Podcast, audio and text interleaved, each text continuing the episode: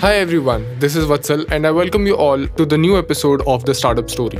Today we'll be discussing about the blended customer acquisition cost or as we call it blended CAC. हमने इतने सारे episodes में बहुत different streams of customer acquisition cost के बारे में डिस्कस किया नाउ अगर हम एक स्टेप फर्दर डाउन लें इस लैडर में of calculating the customer acquisition cost we come across the different marketing channels का क्यूमुलेटिव कॉस्ट जिसमें आपके Facebook ads Instagram ads Google ads influencer marketing और बहुत सारे अलग अलग अलग अलग वेज या चैनल्स जिनसे आपने मार्केट किया हो, अपने प्रोडक्ट को वो आते हैं। तो इसका जो क्यूमुलेटिव कॉस्ट बनता है, वो ब्लेंडेड कैक कहलाता है।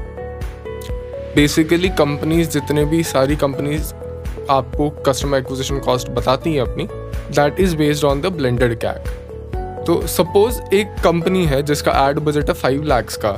पर मंथ सो सपोज़ करते कि हमने ये एड्स जो है डिफरेंट प्लेटफॉर्म्स जैसे कि गूगल एड्स पे फेसबुक एड्स और इंस्टाग्राम एड्स के थ्रू अपना एड रन किया। अब लेट सपोज़ फेसबुक पे ये एड दस लाख लोगों ने देखा, जिसमें से दस परसेंट यानी कि एक लाख लोगों ने वो एड पे क्लिक किया, ताकि वो वेबसाइट पर लैंड कर पाए।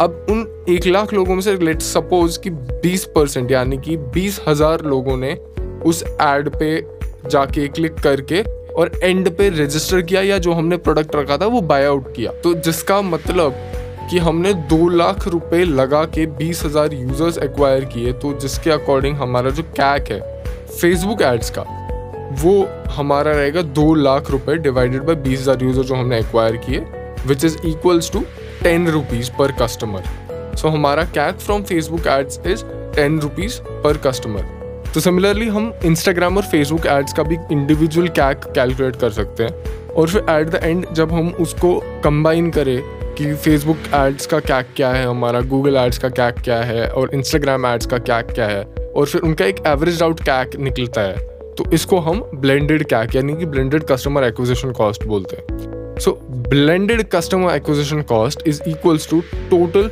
spend on the user acquisition across all the channels divided by total users acquired from all the channels. So, here we come to an end of this episode. Hope you have learned something new and stay tuned to the podcast for more such information. Thank you.